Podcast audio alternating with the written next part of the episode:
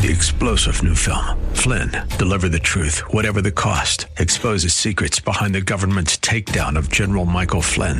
Flynn knew what the intel world had been up to. He ordered the first audit of the use of contractors. This set off alarm bells. He told the truth. He was the most dangerous person for Donald Trump to hire. They had to get rid of Flynn.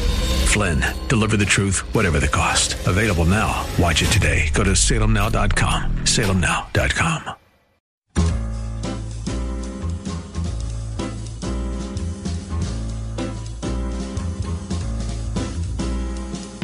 Welcome to another edition of The Ride Home with John and Kathy, live from the Salem Pittsburgh studios. And now, here are your hosts, John Hall and Kathy Emmons. Wonderful day. Absolutely beautiful outside. Hope you get a chance to uh, to wander around out there. I think it's like 70 degrees or so. Sunny. Very, very nice. Uh, We were talking about Indian summer last week. Kath and I were, and uh, perhaps this is what they mean by an Indian summer day. Speaking of Kath, uh, she is off again today, feeling a, a little uh, under the weather, perhaps, and uh, just taking some time for some uh, R and R to to get herself back into full vitality. So she's fine, though. She really is fine. I was talking to a, a buddy of mine. We were, we were talking about another friend of ours. You, you know how you. and I don't think it's gossip. We're just this is a good guy, and we were you know we're having coffee and we're saying, what about that guy? You know you know that guy and da da da. And my friend made this offhand comment. He said, like I just said, he's a really good guy, isn't he?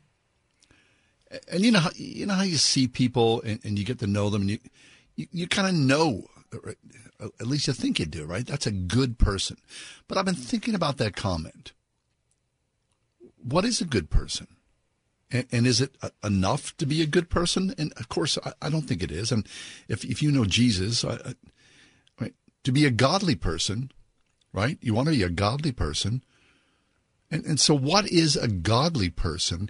And is a godly person a holy person? Do those things, is a good person a godly person? No. Is a godly person a holy person? And I don't think necessarily that's that's true. That you can be godly, you can follow along with God and the commandments, and do things to be a godly person. But I, that lifting up of holiness, I think, is something that's set apart. So, what defines a person as being godly according to the Bible? Well, subjectively, many people think as long as they don't lie or steal or cheat or are kind to others, they're a good person and life is good. And in that situation, a person is good, but it doesn't necessarily mean that that person is godly, like I said. So, what does it mean to be godly? What's the difference between a good person and a godly person, right? We know really good people. We also know godly people. So, what's the difference? What does it mean to be holy? There are objective answers to these questions, and the answers are written throughout the scriptures. And if you have an open mind and objectively look into the subject, you'll find that God wants to teach us about Him, right? The kingdom of God and, and how to be godly and how can we participate in the things that God calls holy. Very often, I think, throughout the course of time, people are forced to make decisions that will lead them either down a path of one of two places a good place or a bad place. Or I would say maybe a, place of life or a place of death. From a biblical perspective, right, that is life or death, good place or bad place. The way that God designed the world is amazing, and it's quite remarkable when viewed through the lens of everybody having to choose one of those two paths. That's why God has given us free will. Everyone is required to decide if they will choose to head down the path of life or the path of death. Right? I, I believe that that's ob- that's true, and I think that's obvious when you look at your own self and you look at your own choices. You see what path you're headed on. And I think the good news is a lot of us, you see yourself headed down the bad path towards death, and you think, whoa, whoa, whoa, whoa, whoa, whoa, whoa, whoa, whoa, whoa. Hold on, let me back up here. Keeping God's commandments are the path to life, are they not? Jesus said that in John 14, 15. He said, If you love me, keep my commandments. So if you love God and you choose to keep his commandments, you'll realize that this path, unfortunately, unfortunately, is a lifelong process and a journey That takes effort and commitment. I mean, oftentimes, I don't know about you, sometimes to me it's minute by minute, if not second by second. Because we all screw up, right? God uses commandments or circumstances, I should say. God uses circumstances in our own life to decide which path we'll choose. Many times, you know, it's it's not a, a single choice that takes us down a particular path. But through a series of many choices, we end up where we are in life. Some of these choices are made because of our character traits, our individual personality. Choices are also influenced by an individual's environment that we live in, right? The family we were born into, the friends we choose to associate with. All these things, I think, play a major role in a choice that a person makes. And ultimately, the decision to follow God's path or not to follow his path is made through many decisions. And each of us is on a path towards life or a path of death. And I think just because, you know, you, you, make one or two or even multiple, multiple, multiple bad decisions in life does not make you a bad person. It means that they've made decisions that potentially lead to death. So if a person makes enough bad decisions without repenting, then that person finds it difficult, if not impossible, to make correction and get back on the path towards life because your heart becomes so hardened. You ever have a hard heart? You know what that's like, how that feels? A person can choose to be godly. And someone who makes the choice, I think, seeks the kingdom of God. I think that's why we're here together here right now, right? You, you made a conscious choice. I mean, not necessarily me, God, for, you know, no. But to hear preachers and teachers talk about God talk about scripture, to drill down into that, you make a conscious choice, right? It's like a conscious choice whether you read your Bible or not, or how you engage in life. It takes a lifetime to study and learn God's ways, and a person can choose to either repent or not. Choosing re- to repent, of course, will gain you access to the kingdom of God. And, and that's why Jesus preached to repent, for the kingdom of heaven is at hand. So being a godly person does not necessarily mean you have to be perfect. It means you're willing to make continual correction in order to know that God is his commandments, that he is true, and God is the path towards life, not death. I've been thinking about these things. That's all. What makes a good person? What makes a godly person? What makes a holy person? Uh, there's just some thoughts that I thought about today as we get underway with today's show. We're going to talk about these things, I think, in various aspects of today's show, and uh, provide uh, hopefully some some insight, maybe uh, some some wisdom for us all. That's all. We'll take a quick break. When we do come back, uh, one of our regular guests, Chris Martin, is going to join us, and uh, Chris is going to ask this question. What's the question about how you engage in media? And how does that choose the road of good or bad in your life? That's next in the ride home. 101.5 WORD. Next time on PowerPoint with Jack Graham. We are to pray that the will of God be done. The prayer life of the believer is not twisting God's arm, but rather it is adjusting our will to the will of God. Tune in next time for PowerPoint with Jack Graham. PowerPoint tonight at 9:30 on 101.5 WORD. Pumpkins, pumpkins, pumpkins and more pumpkins. Pumpkins are what the Springhouse is thinking about this time of year. Hi, it's me, Marcia from the Springhouse, and we love sharing our farm with you during this beautiful time of year. We've got all kinds of fun planned for you and your family to be able to spend the whole day on our farm pumpkin patch hay rides, a petting zoo, giant square bale stack and pipes for sliding, a hay maze and a corn maze, pumpkin picking right out of the field, old time games under a tent up on the hill, and lots more. And when you get hungry, of course, we have great eats inside too, with lots of pumpkin creations pumpkin pie, pumpkin cookies, pumpkin bread, pumpkin custard, and even pumpkin black bean chili. Every October Saturday features a family friendly meal, and October Sundays feature our 4 H hog roast with all the fixins. Plan to spend a memory making day on the farm at the Springhouse in 84 PA. 724 228 3339 or springhousemarket.com. Christian television is one of the best way to tell the world the truth, where you don't have to live in chaos, and you can access peace and hope, and that there is a God who loves you. Bridge of Hope is coming soon on Cornerstone Television Network. Get involved.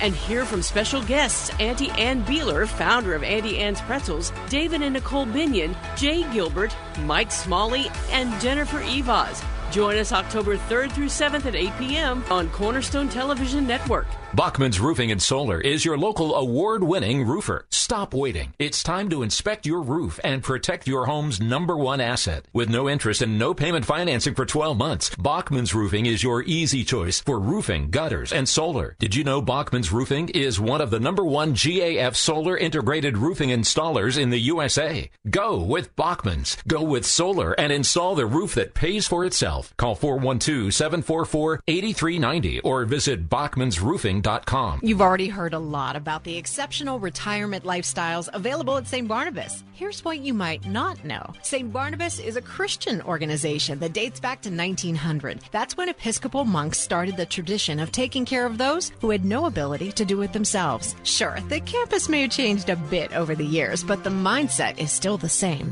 Think about it luxury retirement with like minded people. Now that's an easy decision. Call St. Barnabas 724 443 0700. You might find yourself on social media, whether it's, you know, Twitter, Instagram, Facebook, you name it, and you're scrolling. Uh, this happens to me. And I think, what the heck am I doing? What am I doing here? What does this even mean? What's this all about? It just, I'm scrolling. I'm moving my finger up and down, reading, thinking, you know, engaging for better or worse. Well, Chris Martin's with us. Chris is a regular guest on our show. He's a writer. His uh, newest book is called Terms of Service The Real Cost of Social Media. And uh, uh, Chris is here to ask us a question. Chris, hold forth. What's the question? Hey, John, good to be here. Yeah, thanks, uh, the question, the question I have for us is um, a question I think we should all be asking if we use social media, which is I think about eighty percent of us, if you're listening and you're an American. Um, the question I want us all to ask, and really it could come in two variants, so I'll give them both. The question is this What do I hope Facebook does for me? And, and not just picking on Facebook. I'm, you could ask this of your favorite social media platform. Okay.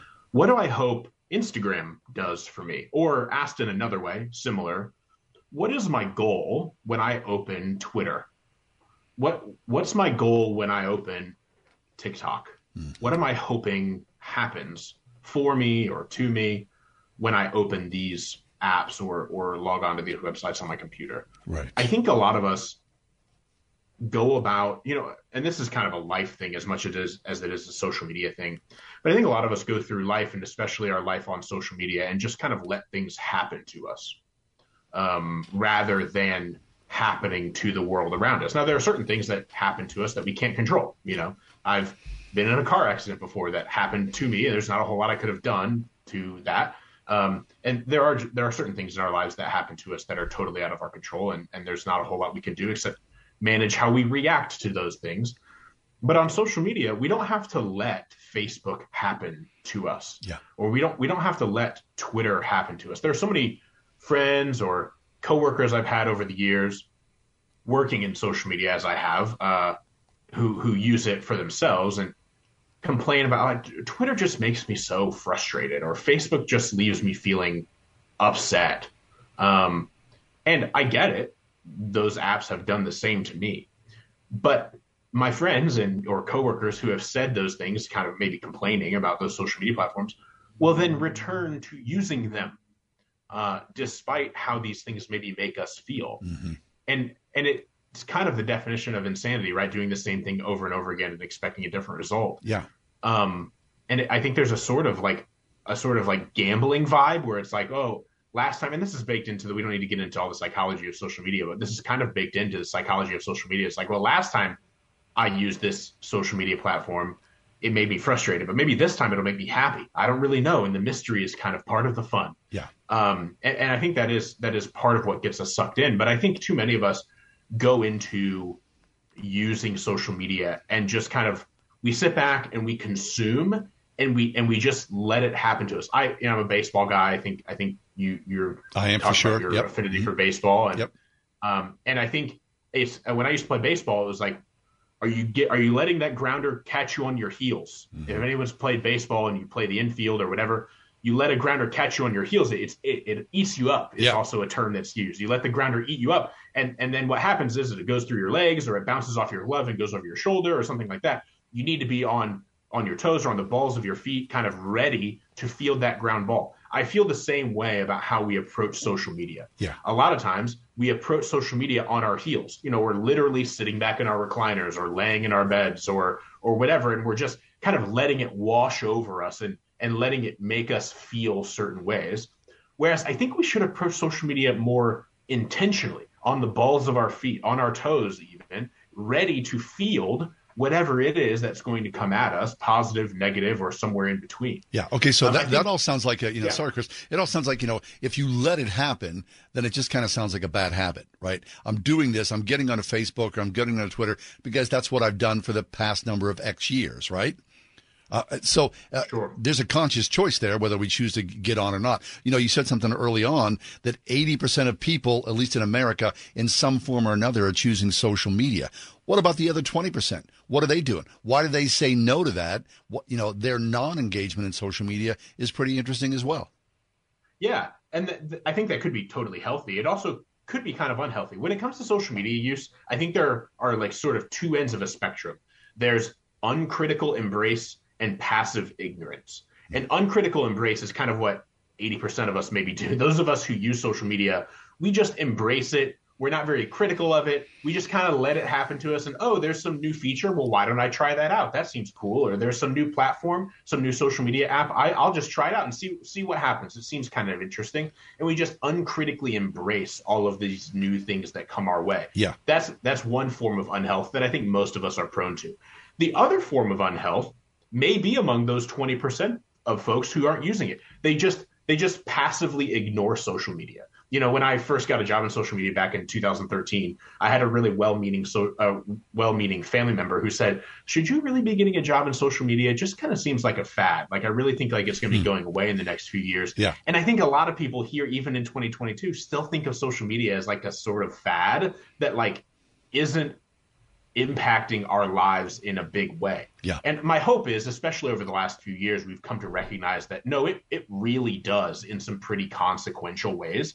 And so my hope is that even if you're a part of the 20% of Americans who who virtually never touch social media, a good for you, like that's great. You don't have to worry about the distraction Sure. and all kinds of other things. But also, I would just ask you if you are among those people to not be ignorant of it. Like kind of be the, sort of nice happy middle ground in between being uncritically embracing and passively ignorant. I think is a sort of intentional engagement. Now that intentional engagement doesn't have to be using it. I think it can just be like being aware of what these things are and what they're doing, and maybe some of the statistics of how they're affecting people. Like earlier this year, when the data came about came out about how Instagram is having a negative effect on teen girls' mental health. I think it would be good if you were a parent of a teenager who's like, I'm not into any of that social media stuff. Maybe, yeah, you don't use Facebook, you don't use Instagram, but it might be good for you to not be ignorant of the fact that Instagram may be negatively affecting the health of your teenage daughter Sure. And certainly- your teenage son. And if you've got a kid, I mean, you need to be on social media, right? I mean, I just think that that's sort of you. Blind ignorance is not a way to approach it. You've got to know what your your kid's doing, no matter if they're you know ten or twenty five in some way. Now, the the weird thing to me about social media, Chris, is that of course it's going to be here. I, I don't like you're saying. I, I don't think it's going to be. It's a fad. I don't think it's going to go away. But certainly, the the platforms themselves have evolved, are evolving, will change as time changes. And I believe for most people, our use or disuse of them also evolves. Don't you think? Oh, totally. Our relationship with social media is ever evolving. And in fact, I read a great article last week about what it's like to grow old online. Mhm. Um, because because the earliest social like and I've also written recently about how social media is not just a youth ministry issue or a teenage issue because the earliest Facebook users are now like pushing 40, right? Right. And like I'm I'm a young millennial and I'm 32. Yeah. So like and I was on Facebook when I was 16. So if we have this idea that social media is like a young person's issue, that we need to put that by the wayside. Like that is not the case anymore. Yeah. Um and and so I think our we're going into we're ever we're ever scouting into like we're if you imagine like we're always on the Oregon Trail of social media, if you will. Like we're we're pushing west and we're reaching new territory. Not that new apps are coming out every day. I mean, new new apps are coming out with relative frequency, but more so that we're we're pushing into like, hey, there's a there's a 50 year old using a 42 year old using Facebook right now, who was using Facebook when they were in college. Yeah, and uh, they have grown old on the internet. And they used to make fun of old people on the internet when they were 22 on Facebook, and now they are a quote unquote old person on the internet. Surprise! And that that has a societal effect on us. It Sure. really does. And I think if we don't pay attention to those things, they can kind of sneak up on us and impact us in ways we don't pay attention to. So I'm not saying that everybody needs to become a social media expert and Sure. spend the amount of time reading the stuff that I do. But I do think that we should all be well versed in social media and its effects on us, regardless of how much time we actually spend scrolling our preferred platform, Very whether good. that's zero hours a day or two hours a day. Right. Okay. So then, depending upon the platform, I use social media for different things. Now, I got to say this. When I first came onto Facebook many, many years ago, like everybody, you were like, holy smokes, this is a playground. It's a way to, at least for me, to re engage with people who I've lost contact with, right? Old friends from high school, old family members. You got to see things. And there was all these conversations. Now, for me, I kind of go, eh, I'm I'm pretty much over it. Um, I don't post on Facebook hardly ever. I'm not really interested in what's out there. I appreciate the stalwarts who are still there, who are still talking about family and whatnot. It's not necessarily for me anymore. Twitter, I'm interested in Twitter because there's this conversation, there's ideas, there's, you know, back and forth, there's politics, all these social trends. That interests me. Instagram interests me in some ways because I, I love imagery and I want to see all that. There's a, it's a, an avalanche of im- imagery.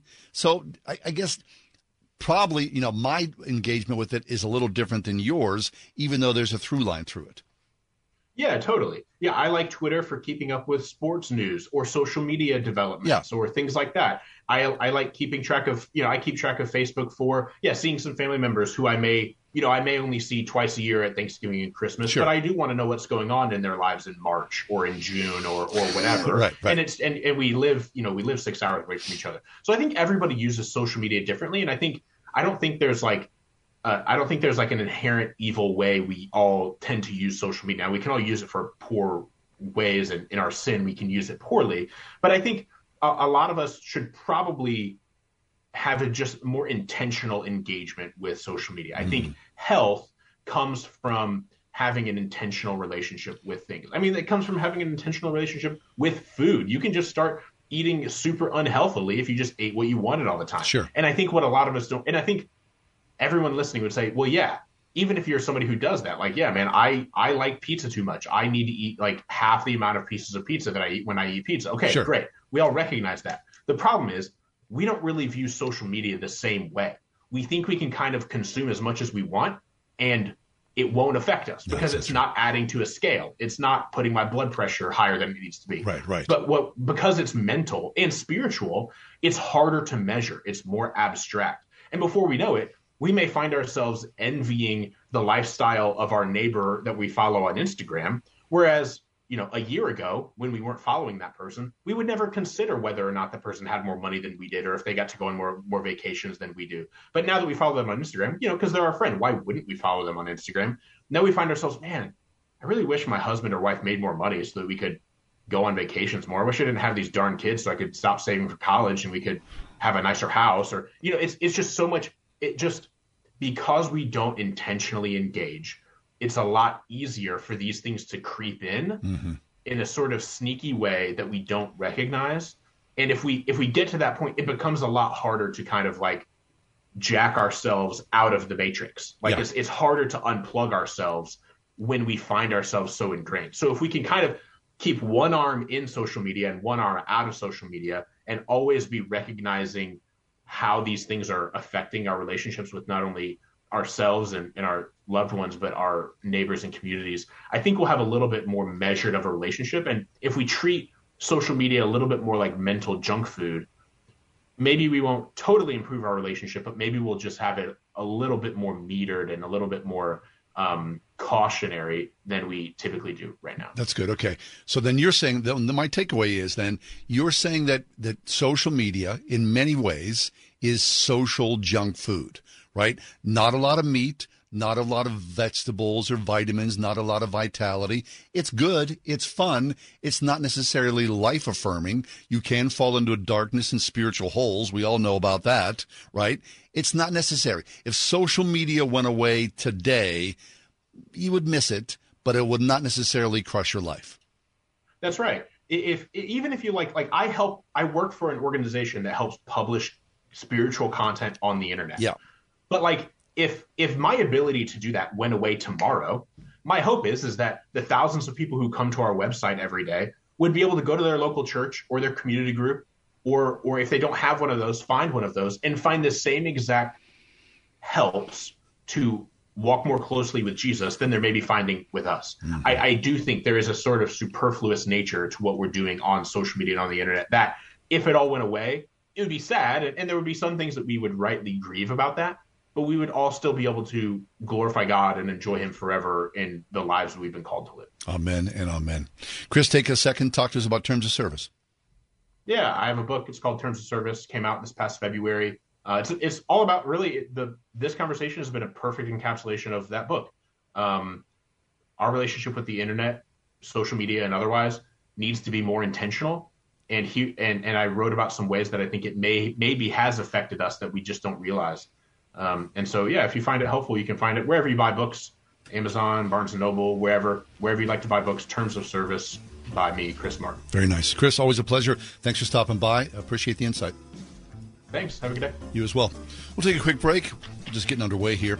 Hey, um, people are concerned about the polls. Have you ever considered about being a poll worker? We'll talk about that in a little bit. A big family get together recently. There were four generations and a zillion people there, and I was sitting in the back corner of the room with Grandpa. Ryan, he says, it seemed like yesterday this room was just me.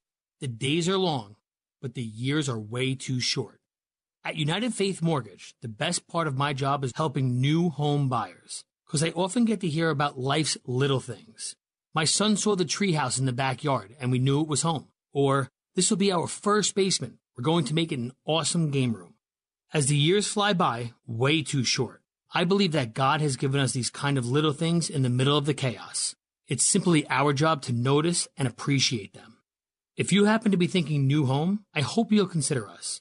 We're committed to Word FM and one on one white glove service. And we also have this fancy direct lender advantage thing that can often save you money at UnitedFaithMortgage.com. United Mortgage Corp, Melville, New York. NMLS number 1330. Pennsylvania Department of Banking and Securities. Mortgage lender license 22672. Hi, this is John Hall. You've all helped build My Pillow into the incredible company it is today, and I've trusted in Mike Lindell to give you a great night's sleep.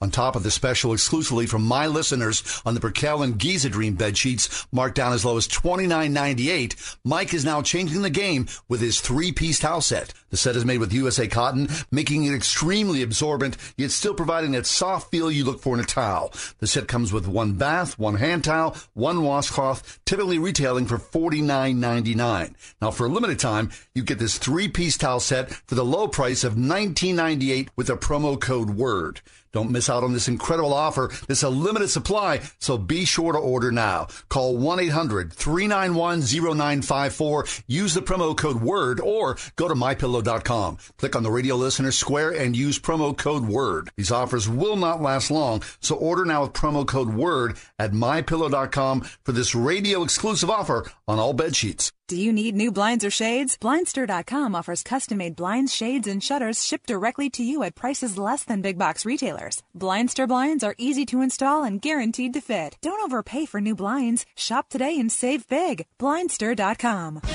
This is Tim Seckler inviting you to tune in each and every Saturday morning at 9 a.m. right here on Word FM 101.5 for the Life and Legacy Show, sponsored by my law firm, the Seckler Law Firm. Each week, we'll talk about your family's well being as it relates to elder law, nursing home stays, estate planning, and keeping your hard earned savings. And if you missed the Life and Legacy show, you will find it archived at SecklerLawFirm.com. See you Saturday morning at 9 a.m. right here on Word FM 101.5 for the Life and Legacy show. Everywhere on your radio at 101.5 WORD FM Pittsburgh, at wordfm.com, the Word FM mobile app, iHeart, TuneIn, and Audacy.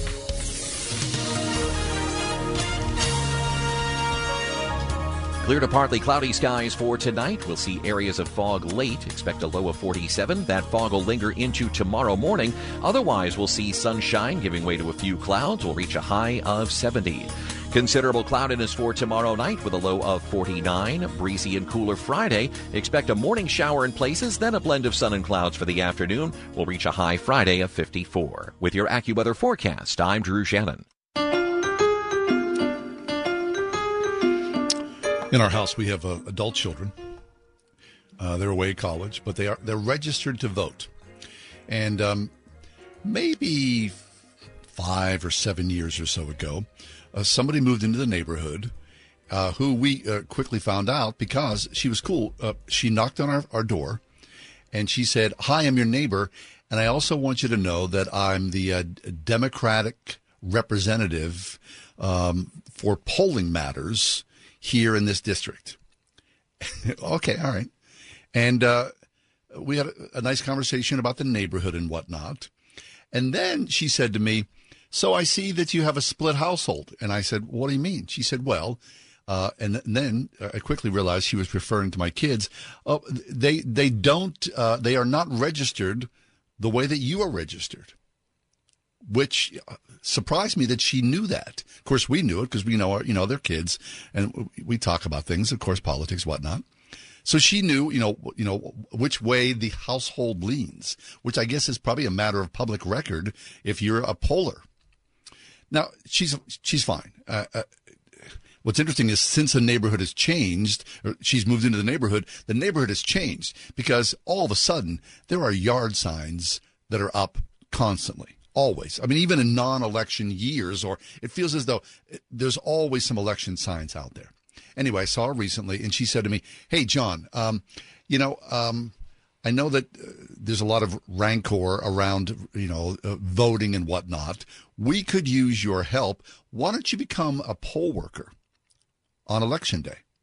Well, I think the I think she said to me the pay is somewhere between 150 to 175 dollars. Of course, you'd have to be there at 6 a.m. and be there until the poll closes. I think at 9 p.m. It's a long day.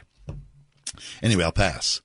But it's interesting. I thought, well, that's an interesting concept that if people are upset, and of course, that goes without saying, people are upset about the validity of what happens at polling stations, why not become a poll worker?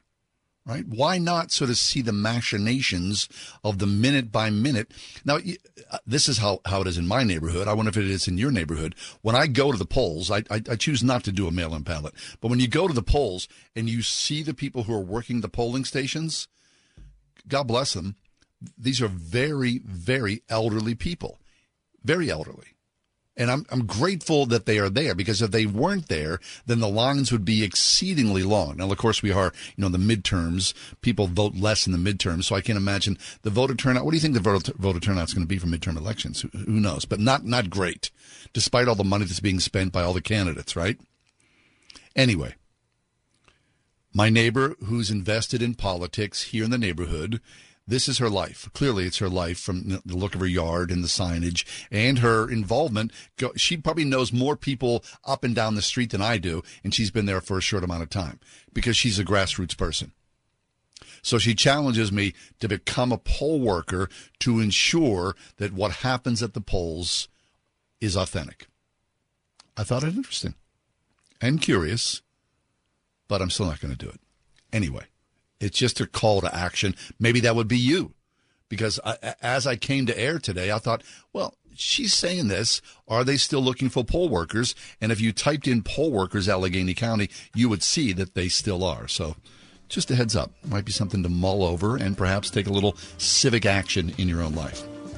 Okay, we'll take a quick break. Come back. We're going to talk about St. Gregory of Armenia. Frederica Matthews Green goes there.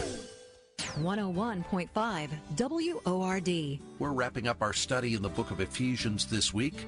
Find out how being united with Christ transforms our lives and gives us true and lasting peace. Then we'll begin our next series by taking a closer look at John the Baptist's powerful preaching. That's on Truth for Life with Alistair Begg. Tomorrow morning at 6 on 101.5 WORD. From Kingstone Studios. No vacancy An incredible true story comes to Salem now. Now they want to purchase a motel and turn it into a shelter for homeless families. A demoted journalist, a recovering addict, and a pastor fighting for the homeless find themselves at the end of hope. I got 45 signatures right here, Mayor, against this proposal from my neighborhood. Let's stop this! It's like the grapes of wrath. Starring T.C. Stallings, Sean Young, and Dean Cain. Feed the hungry and, and house the homeless. That's what we're supposed to do. It means you have tenants. I know, I'm, I'm You're going to have them leave today, or I'm going to terminate your lease. You didn't want to do this piece. Things change. You have to run it tomorrow. No, not a chance. The nicest thing anybody ever done for me. Streaming now. Find it at salemnow.com. Welcome to Hope. Celebrate fall during Community Market Days at Bedner's Farm and Greenhouse. Every Saturday from 11 to 3, Bedner's has plenty to enjoy, including local goods and vendors, a food truck, live music, wine tastings, cooking and gardening workshops, DIY and kids activities, plus everything you need for your fall gardening and decor, with fresh cut pumpkins, gourds, corn stalks, mums, and lots more. Community Market Days, every Saturday at Bedner's Farm and Greenhouse in McDonald. Visit bednersgreenhouse.com. At the Original Mattress Factory, quality is at the heart of everything we do. While mainstream mattress companies have decreased their quality to cut costs, OMF still hand builds our mattresses and box springs to last. We build two sided mattresses that can be flipped and rotated to improve long term comfort and durability. We also build real flexing box springs that act as a shock absorber for the mattress. It's all designed with you in mind. Visit an OMF location today to see the original Mattress Factory difference for yourself. What is a warrior? At Portersville Christian School, it's more than a team name. A warrior is taught to serve, to passionately model the love of Christ toward neighbor, community, and world. To learn as they cultivate academic excellence and a lifelong love of learning from kindergarten to senior year. And to lead through Christian character and integrity. Are you a warrior? Discover Portersville Christian School just 15 minutes north of Cranberry, where warriors are made at ourpcs.org. Frederica Matthews Green is back with us. Frederica has been a regular guest on our show over the years, and uh, she's the author of two books that we love. The uh, first one is where we were introduced to Frederica. It is called The Jesus Prayer, the ancient desert prayer that tunes the heart to God, and also her latest, Welcome to the Orthodox Church, an introduction to Eastern Christianity. And Frederica, welcome back. How are things? Hi, John. It's back with you again. Always a pleasure. Well, we're doing well. Yes, uh, heading into fall. It's a beautiful time of year. It surely is. Yeah, Frederica. Mm-hmm. So, the Orthodox Church, um, people who are not Orthodox would look at the Orthodox Church and go, uh, that is not my faith tradition. Um, I'm not quite sure what goes on there.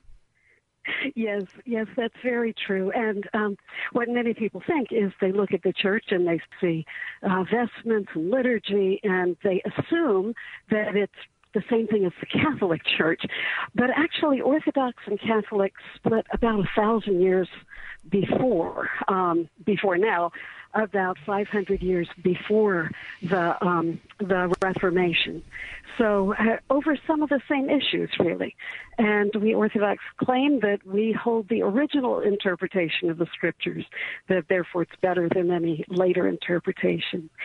One of the things that we treasure is the, the lives and stories of so many heroes of the faith in the first few centuries. Hmm. That be, because they're not our um, our Western or American experience, these aren't names that we know. As many uh, heroes as there are today, and there continue to be. I was hoping today I could talk about a man named Gregory, who was the evangelizer of Armenia back in the 300s. So we're going a long way back. A long way back, yeah. So it's a um, it's a story that should be made into a movie because it's got so many twists and turns and unexpected parts to it. Uh, but it will begin even before our Gregory was born, back in the 200s, when the Persian king was battling against the Armenian king. And he decided what he wanted to do was get an assassin into the palace. So he began looking for somebody, asking, Is there anybody that will get inside the palace and kill the Armenian king? And uh, um, the very treacherous man stepped forward and said, I'll do it, and he'll take me in because I'm one of his relatives. So he will trust me, and then when I'm alone with him sometime, I will kill him. And that's, yeah, that's exactly what he did. He returned to the kingdom of Armenia. His his brother embraced him, made him part of the household, and then at an opportune moment, uh, the assassin killed the king who was so trusting. But as the king died, he said, Kill them all. Kill all of the members of this man's family. Kill them all. All the relatives, men, women, children. And there was only one child that survived, and that is our Gregory. He was just a baby then, and he was carried away to what is modern day Turkey, to the region called Caesarea of Cappadocia. And he was raised in a Christian family. Gregory was the one person to survive out of that, that whole family.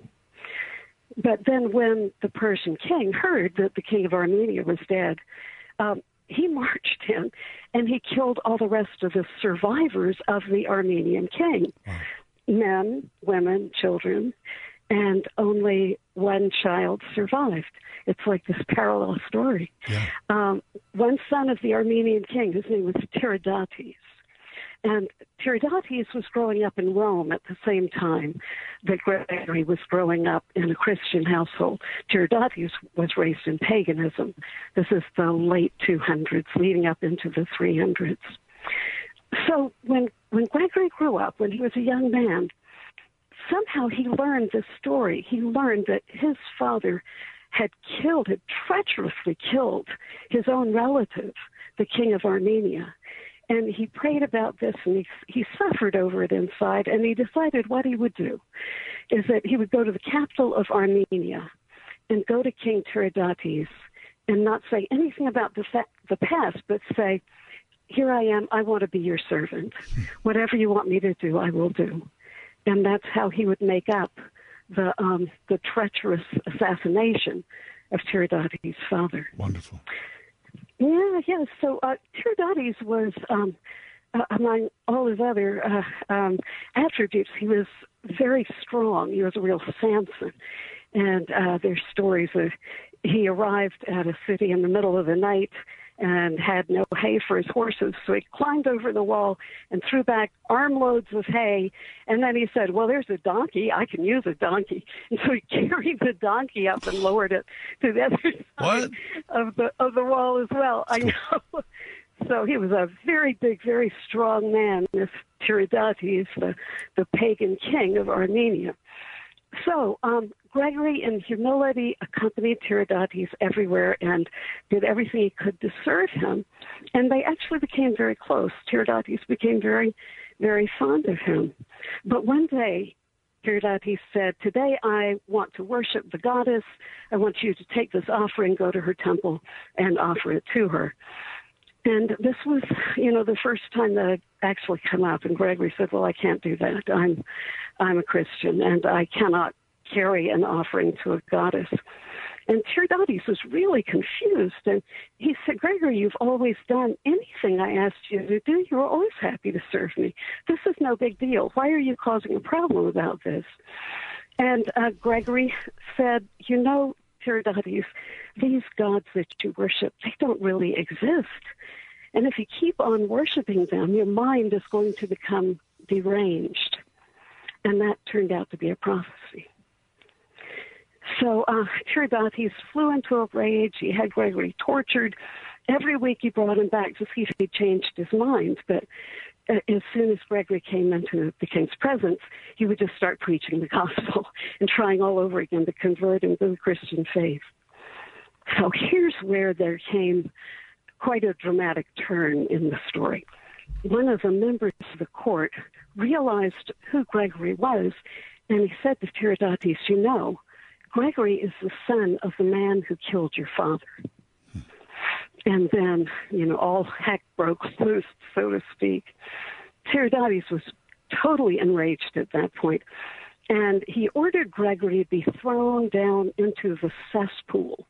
This was a huge pit that ran underneath the capital city, and there was a big hole in the ground, and that's where people threw dead animals and their sewage and any, everything got dropped down into this enormous cavern under the earth that was completely dark and smelled very, very terrible, as you can imagine.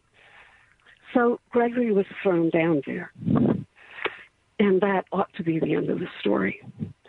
But Gregory survived there for 13 years, just barely clinging on to life. And what kept him alive was that there was a widow in the city who was very devout and prayerful. And one day she felt God say to her while she was praying, I want you to bake a loaf of bread every day and go throw it in the pit. And, you know, she might well have said, Well, I've always done your will, Lord. I'm happy to do that, but couldn't I just give the, the loaf of bread to the poor? You know, couldn't I do something else with it? It doesn't make any sense to throw it in a pit. But God didn't tell her any more of the story.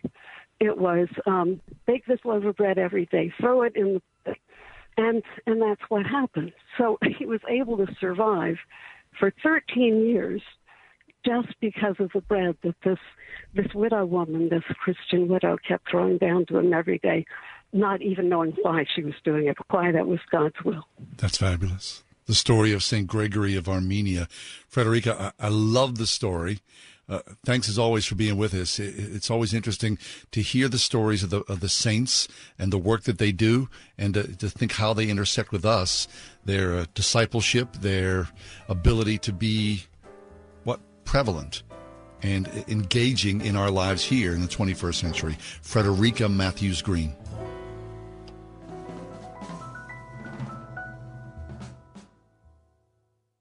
Have you noticed homes for sale in your neighborhood staying on the market longer? Even with price drops, the homes still sit. That's because the market has taken a turn for the worse, and the feds kept raising rates. You've seen this movie before, and unfortunately, the next step could be a decrease in home values. Do you still have equity in your home? If so, and you're thinking of taking cash out of your home's equity, do it now. Get the cash you need now. Call Cash Call Mortgage today and get your cash out refi done fast. You can start your application online at cashcallmortgage.com or call now. Call 800 931 6651. That's 800 931 6651. 800 931 6651. Cash Call Mortgage is a DBA of Impact Mortgage Corp. NMLS ID 128231. Not all applicants will qualify. Equal housing lender licensed by California Department of Financial Protection and Innovation. Residential Mortgage Lending Act license number 4131083. Not licensed in all states, including New York. You know, a lot of times you have to choose between something high quality or something that saves you money. But if you can get both, why not? Especially when it comes to healthcare. And that's MediShare. You get both. The typical family saves 500 bucks a month switching to MediShare. And that's huge, but it's also true that people are way more satisfied after making the switch too. The customer satisfaction rate for MediShare is double that of the typical health insurance plan. Double. It's because MediShare works. It's been around for more than a quarter century and members have shared more than $3 billion of each other's bills. People love having telehealth and a huge PPO network. So yeah, really. You could save a ton and like it better. Imagine being happy with how you're taking care of your health care. If you're self-employed or part of the gig economy, or you just want a plan you're happy with, you can call right now and get a price within two minutes. Here is the number you need. Call 844-45-BIBLE. That's 844-45-BIBLE. 844-45-BIBLE. What if I told you you can save a baby's life for just $28? Well, it's true. Preborn is a ministry doing just that with the help of people like you by offering free ultrasound sessions to pregnant girls and women who otherwise might choose to end their pregnancy. We know that pregnant girls and women who can see their babies on ultrasound are far more likely to choose life. Your gift today can save babies' lives. Just $28 can give a mother the chance to see the truth of the baby that is growing inside her. $140 can do this for five girls and women. Whether you want to save one baby or five or hundreds, that opportunity is just a click or phone call away. Call 833 850 BABY. That's 833 850 2229. Or click on the preborn banner at wordfm.com.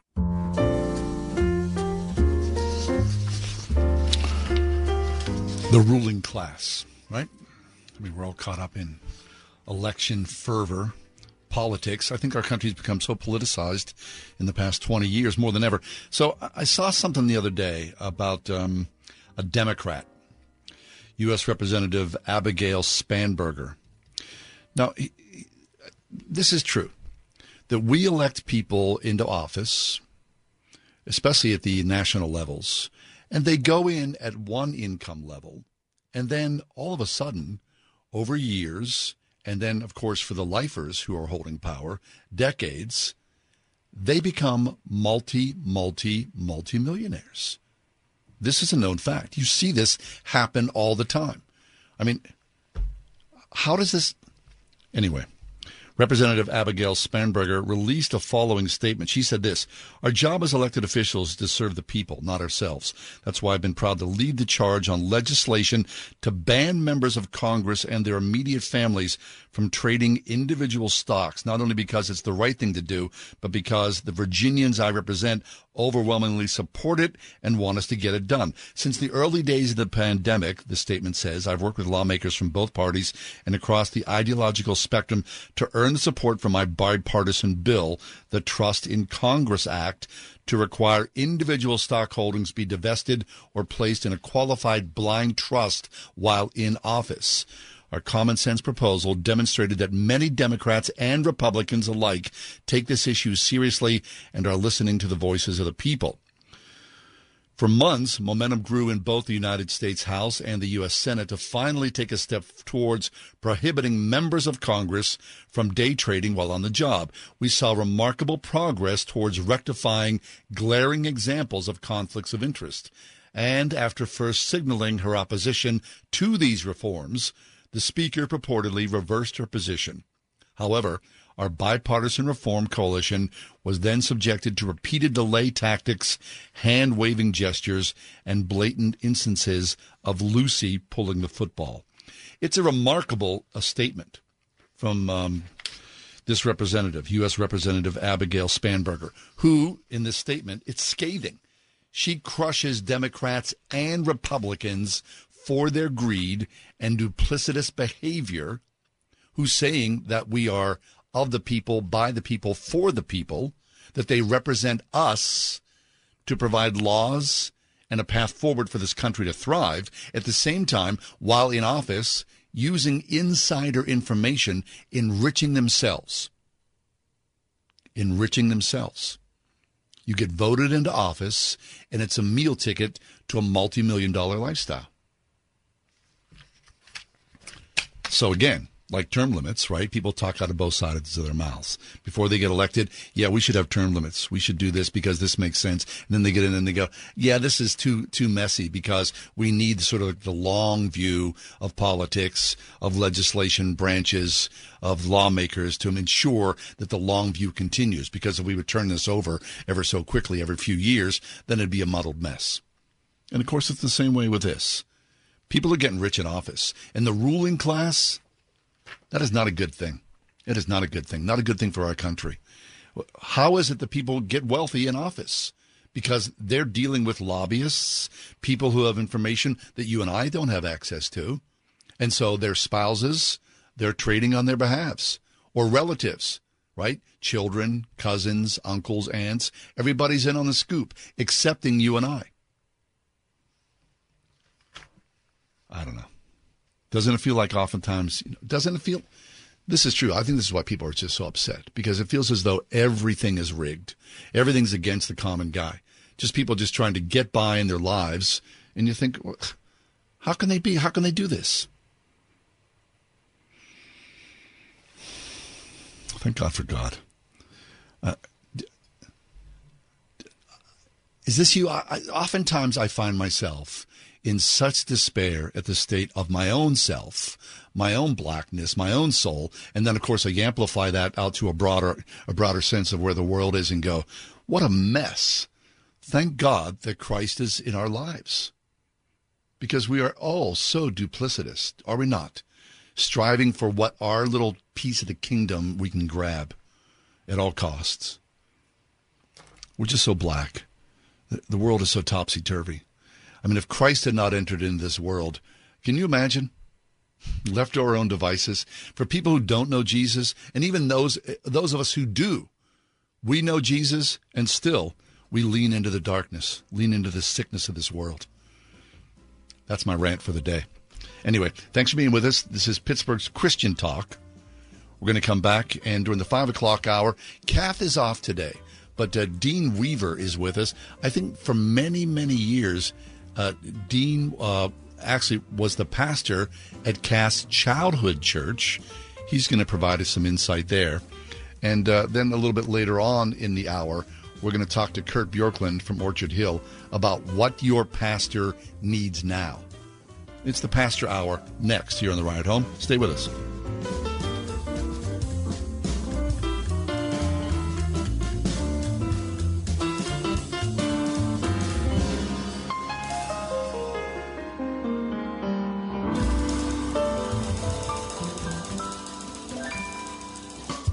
101.5 WORD FM Pittsburgh. On your smart speaker by saying, play the word Pittsburgh. And on your phone via the Word FM mobile app, iHeart, TuneIn, and Audacy. Using discount code ERIC.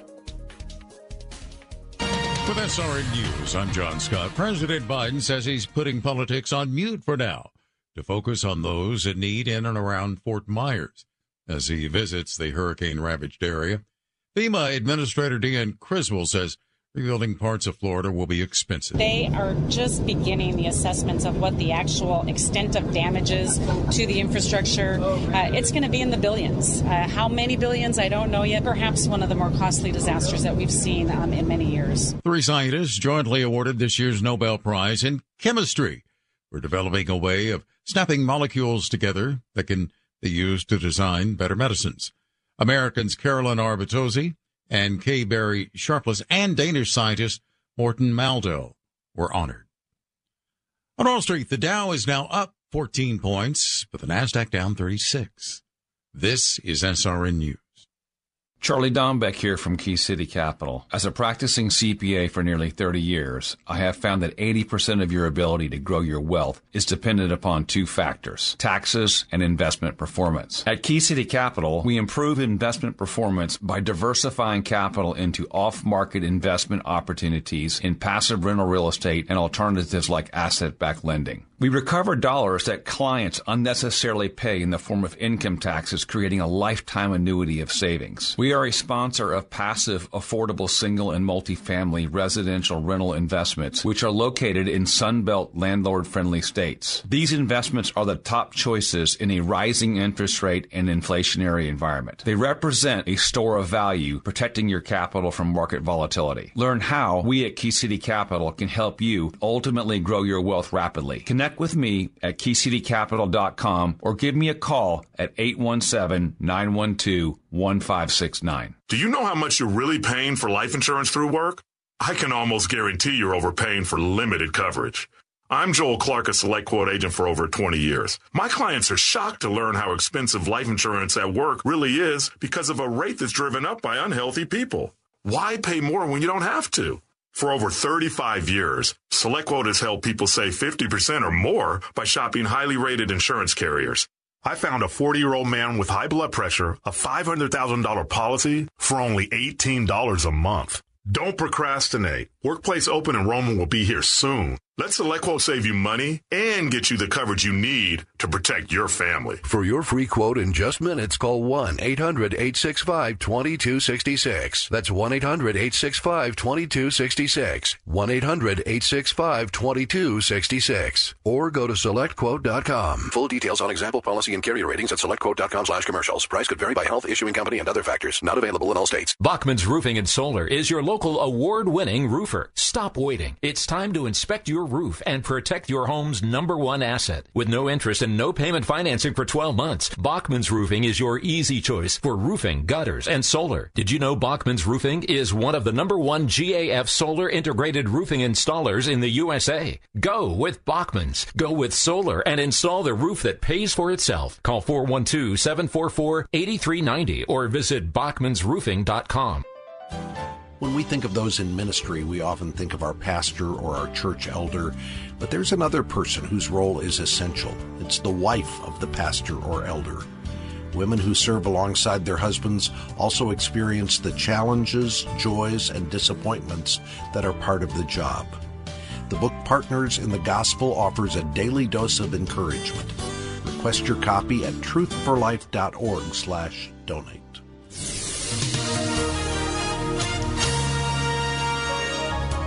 Clear to partly cloudy skies for tonight. We'll see areas of fog late. Expect a low of 47. That fog will linger into tomorrow morning. Otherwise, we'll see sunshine giving way to a few clouds. We'll reach a high of 70. Considerable cloudiness for tomorrow night with a low of 49. Breezy and cooler Friday. Expect a morning shower in places, then a blend of sun and clouds for the afternoon. We'll reach a high Friday of 54. With your AccuWeather forecast, I'm Drew Shannon.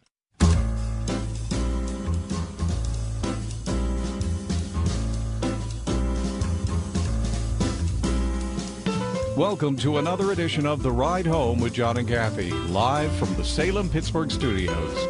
And now, here are your hosts, John Hall and Kathy Emmons. Hey, good afternoon. Thanks for coming along today. A gorgeous Wednesday afternoon here in the city of Pittsburgh. Uh, Kath is off today, and uh, I'll be with you here for this uh, entirety of the 5 o'clock hour. But um, you ever get blue?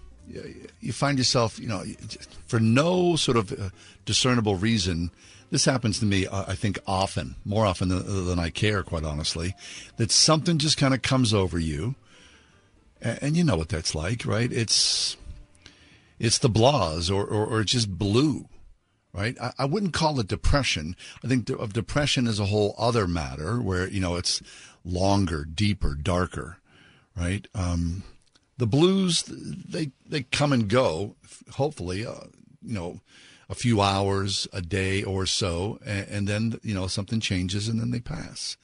Anyway, I was, I was feeling kind of blue today.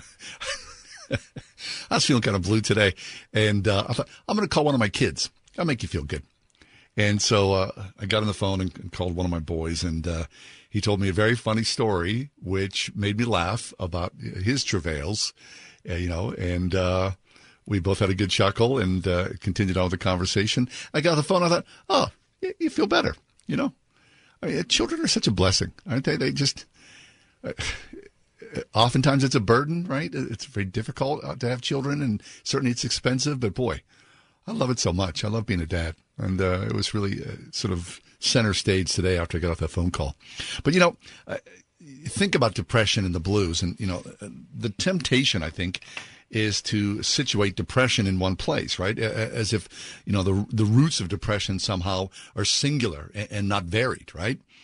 But scripture, if you look at scripture, doesn't let, let us do that. I mean, David, David got depressed because he was slow to confess his love to God, his lust to God and to keep it to himself.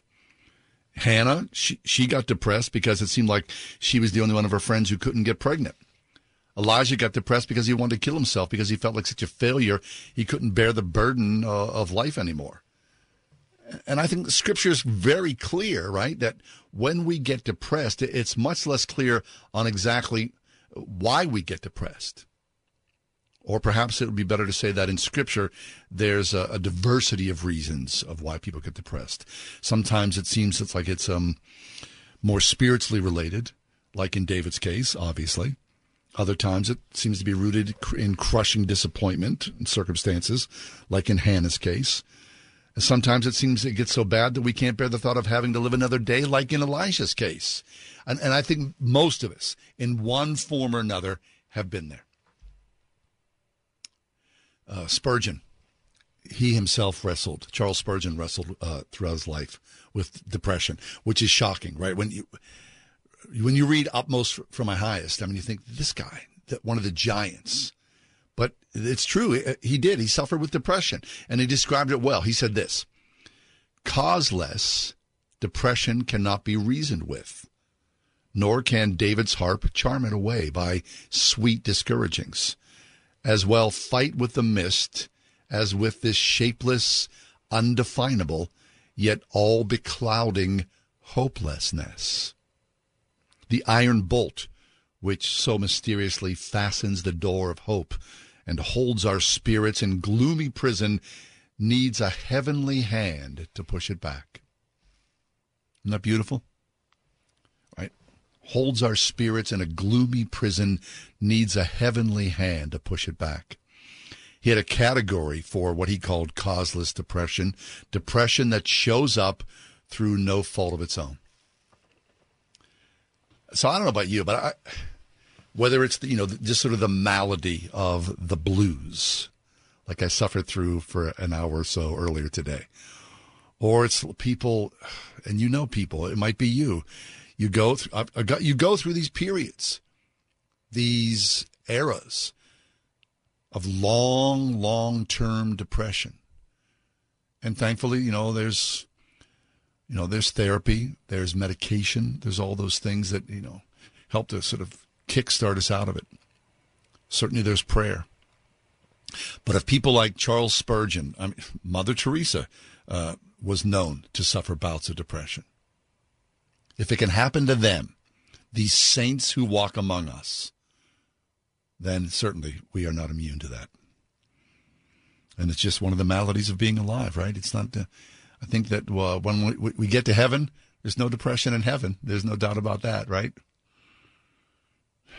Life is strange and beautiful and wonderful. It's all those things. Let us take a quick break. We're going to step away. Dean Weaver is going to be with us.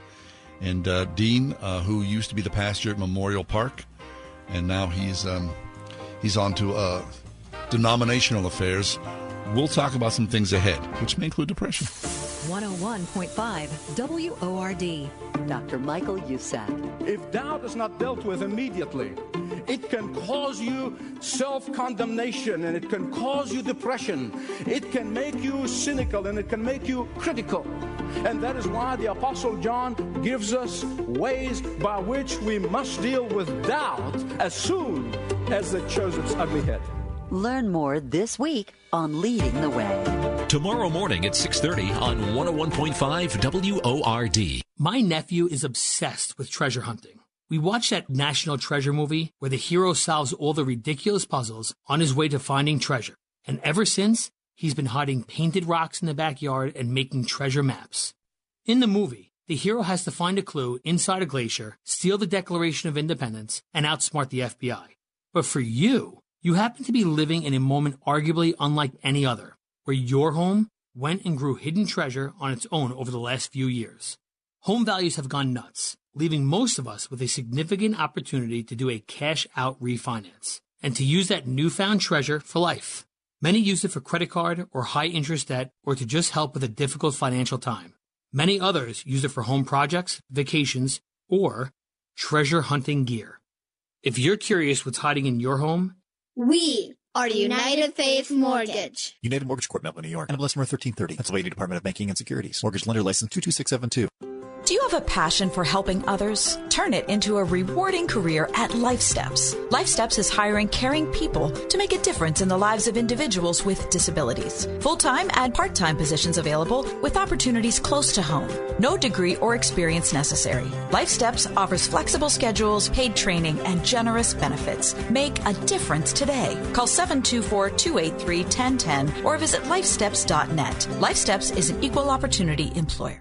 Hearth and Home Furnishings in Zelienople offers plenty of ways to get cozy this fall. Bring beauty, value, and warmth to your home with their wide selection of American made gas, electric, and wood burning fireplaces. Or choose the authentic rustic charm of a gas or wood burning stove or insert. And their realistic vented gas logs allow you to set the mood without the mess. Relax and get comfortable with Hearth and Home Furnishings in Zelienople at hearthandhomepa.com. Marketing your business is hard. It's so competitive, and getting new customers is as hard as keeping your existing ones. We know it because we're a local business too. So when it comes to marketing your business and getting new customers, we know how to do it. Our digital marketing firm Salem Surround is built to create customized solutions to your business, not your competitors, just you. Reach out to us at salemsurround.com and we'll work with you to create those solutions that will increase your business and bring you new customers. salemsurround.com.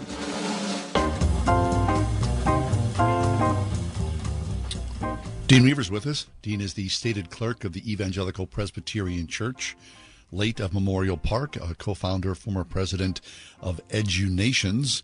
Dean, friend, welcome back. How are you?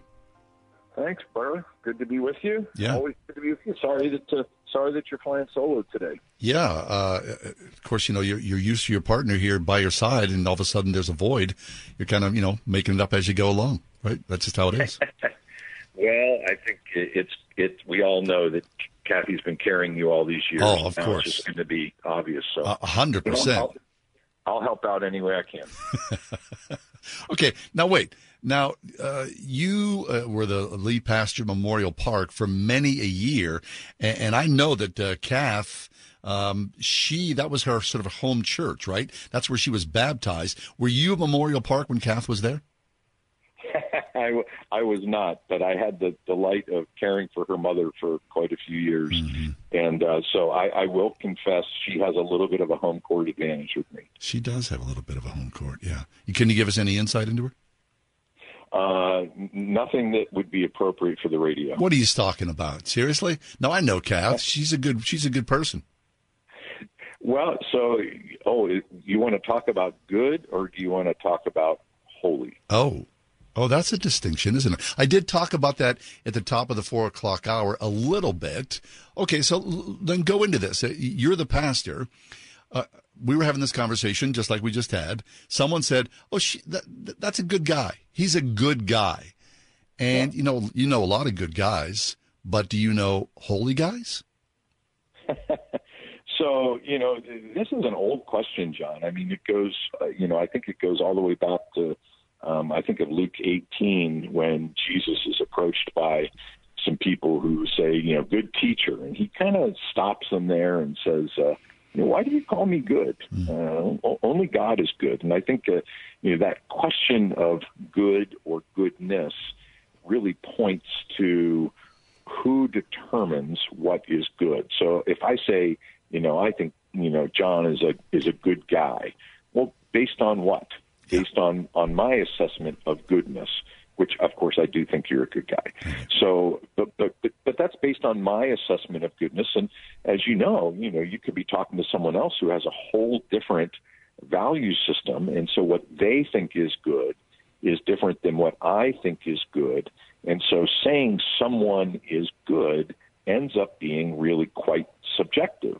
Um, and so Jesus sort of points people back and says, ultimately, um, the only objective source of goodness is God. Only God is really good.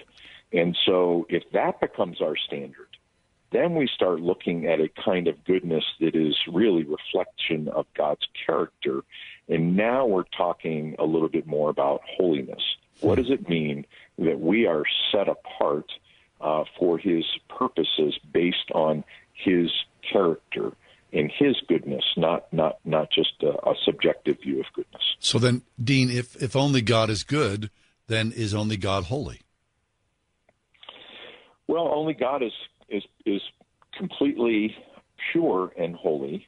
Um, but obviously, as God's Spirit dwells in all of us, um, there's that that work called sanctification, where you know His Spirit is is continually pruning and refining uh, us so that we become increasingly more like Him. Which means there is there is holiness in us, and we're becoming more holy.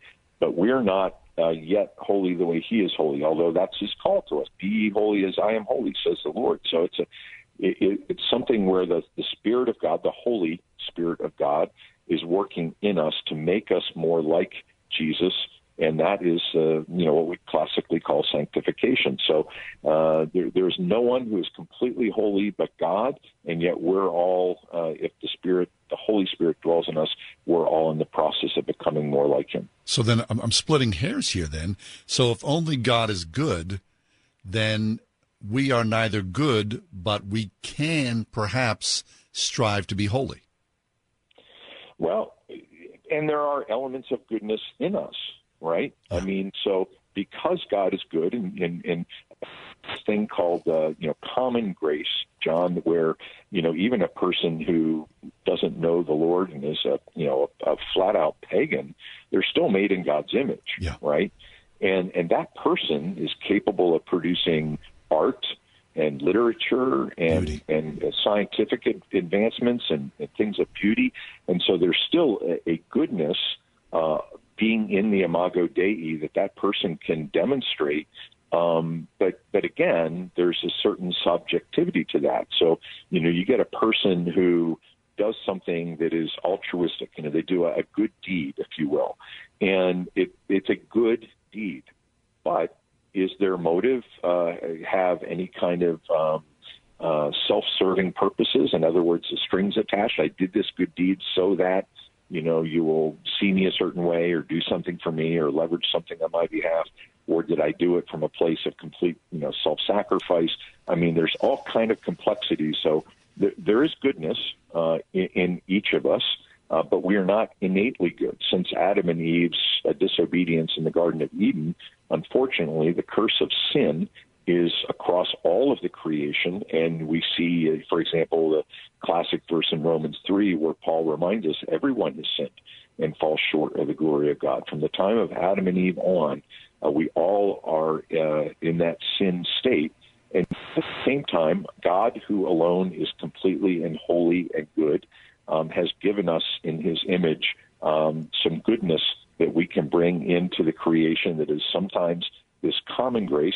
But for those of us who, uh, by his grace, have had our eyes open to see who he is and be in a relationship with him, well, then we have the opportunity to cooperate and become uh, holy as the Spirit works within us and do good things that flow out of this kind of um, a grace-filled life that God has blessed us with by His Spirit. Yes, grace-filled life. It, it's it's it's awfully complex, isn't it, Dean? And, and of course, we won't know until we get to heaven but you know, you would imagine, and you see you see this all the time. You know, the uh, the the, uh, internet titans or the you know the massive philanthropists, uh, Bill Gates. You know, um, Bill and Melinda Gates and, and, their foundation, and the and the millions, if not a billion dollars that they've given away for good things. Now they could do good works, but they may not proclaim Jesus Christ as their Lord and Savior. At the same time, someone in the church who does proclaim Jesus as their Lord and Savior is not able or willing to do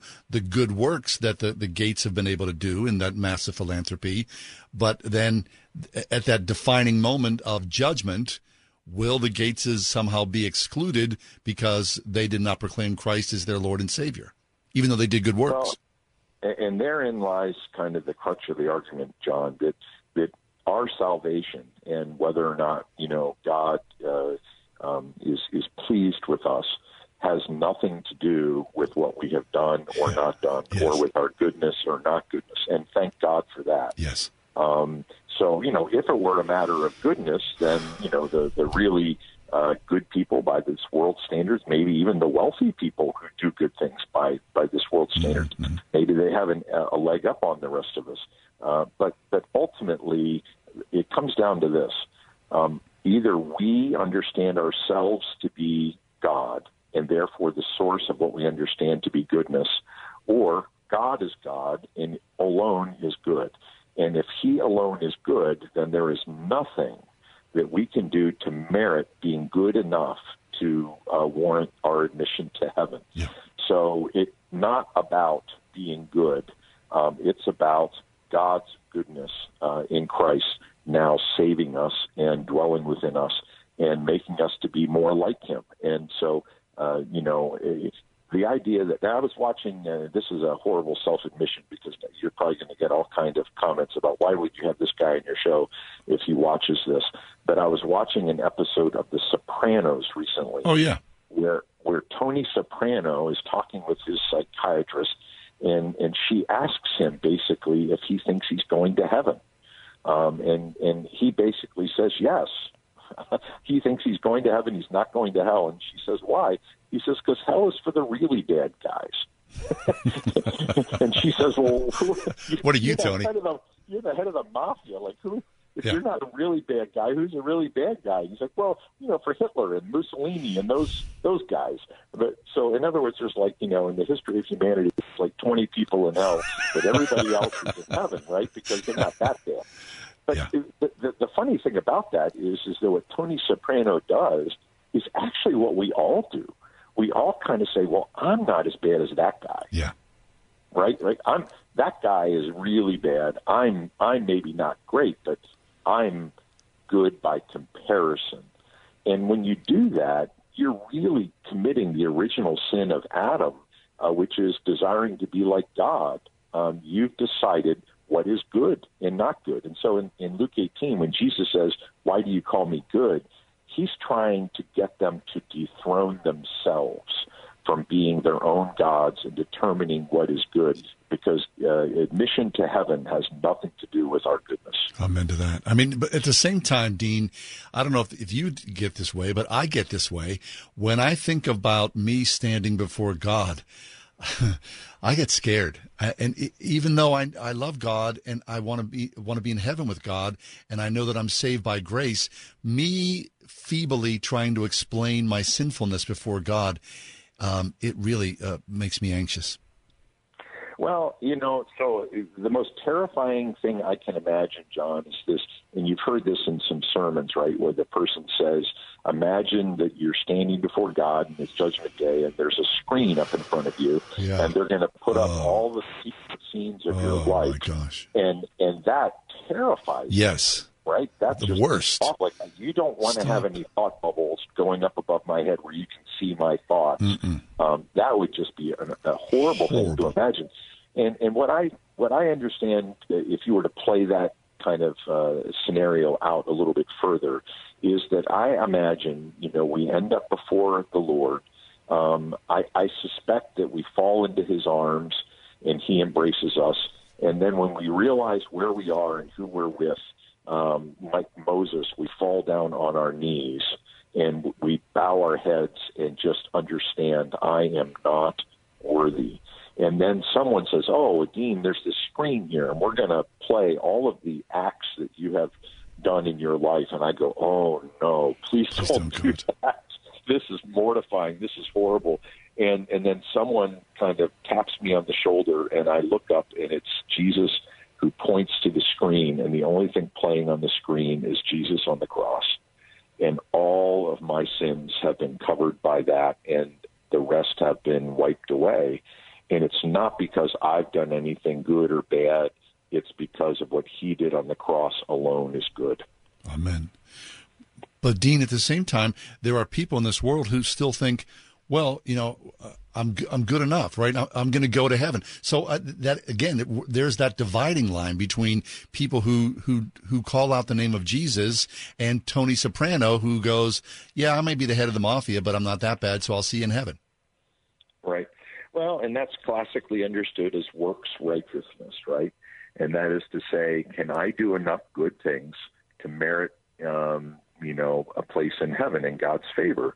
And the scripture is just abundantly clear throughout the course of that that we are saved by by grace through faith. And so it's not anything that we have done lest we could boast. I mean, the Bible is abundantly clear on that, text after text after text. And yet, at the same time, I think because it is the original sin of, of Adam, um, you know, and, it, and it, it go, for example, a little bit further into Exodus and the Ten Commandments. The bottom line is we've all broken the first commandment, which means we've broken all the other nine.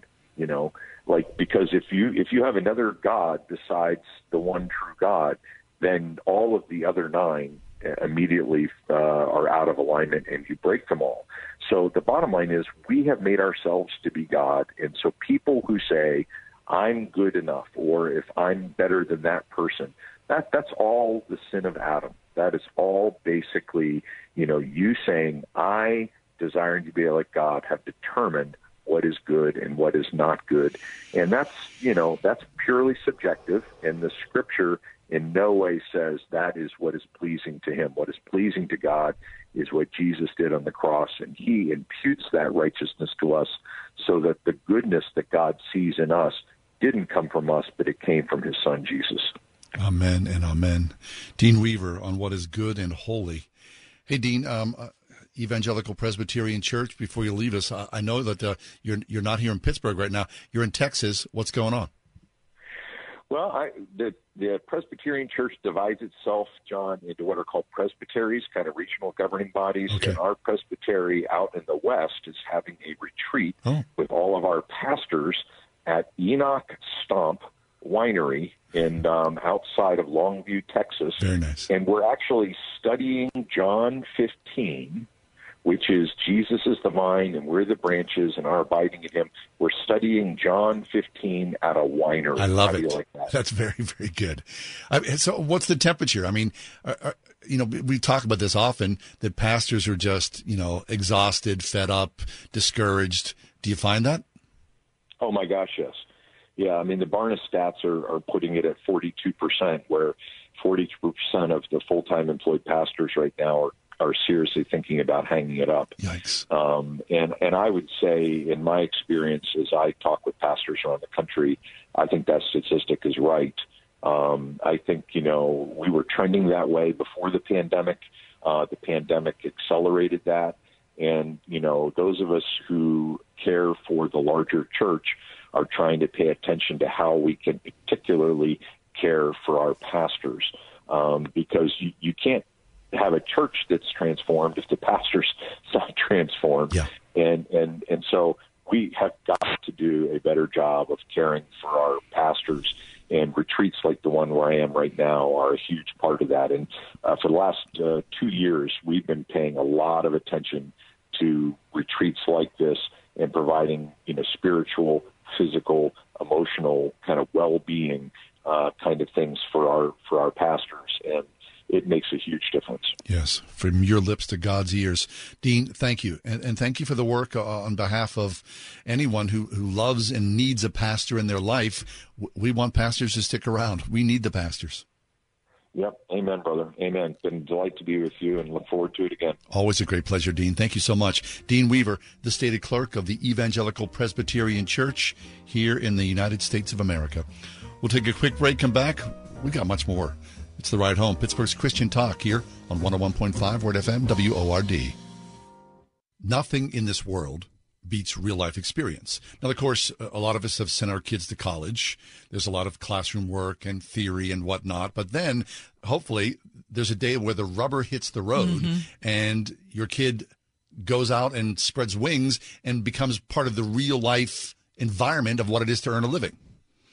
And prior to that, the internship is what gets you ready, right? That's the time when you're like kind of in the work world, but not fully in the work world, right? And you're kind of trying to test your wings and ask the questions and Get some guidance. and maybe perform well enough that you could get somebody's attention later on and maybe get a job. Right. Now, at Grove City College, the opportunity for internships exists Mhm. and people cement themselves inside of a, a corporation.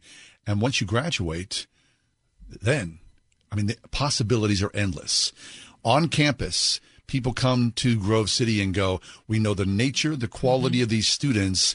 This is an A plus. We're invested in these students because we see what you produce. Count us in as corporate partners. So if that sounds interesting to you or something that might be appealing and a great thing for your child to strive for, consider Grove City College. Look them up online, gcc.edu. That's Grove City College. Celebrate fall during community market days at Bedner's Farm and Greenhouse. Every Saturday from 11 to 3, Bedner's has plenty to enjoy, including local goods and vendors, a food truck, live music, wine tastings, cooking and gardening workshops, DIY and kids activities, plus everything you need for your fall gardening and decor, with fresh cut pumpkins, gourds, corn stalks, mums, and lots more. Community market days every Saturday at Bedner's Farm and Greenhouse in McDonald. Visit bednersgreenhouse.com. All of us come from somewhere. All of us have origin stories. From executive producer Larry Elder Divine Providence was clearly operating in the lives of black Americans. and director Justin Malone. When I was growing up, we were never taught that America was bad. We were raised to love America. comes the continuation of their 2020 hit film, Uncle Tom. Uncle Tom Part 2 An American Odyssey. Available on Salem Now. Listen on your smart speaker at wordfm.com, the Word FM app, iHeart, TuneIn, and on Odyssey. In your car or at home too at 101.5 WORDFM, Pittsburgh. Thousands of young people are dying from counterfeit prescription drugs laced with lethal doses of fentanyl. Never take a pill unless it comes from your pharmacist. We lost my 18 year old son who had a very bright future ahead of him, and it was stolen. Just one counterfeit pill laced with fentanyl can kill. Visit onepillkilled.org. OnePillKill.org. Onepillkilled.org to learn more.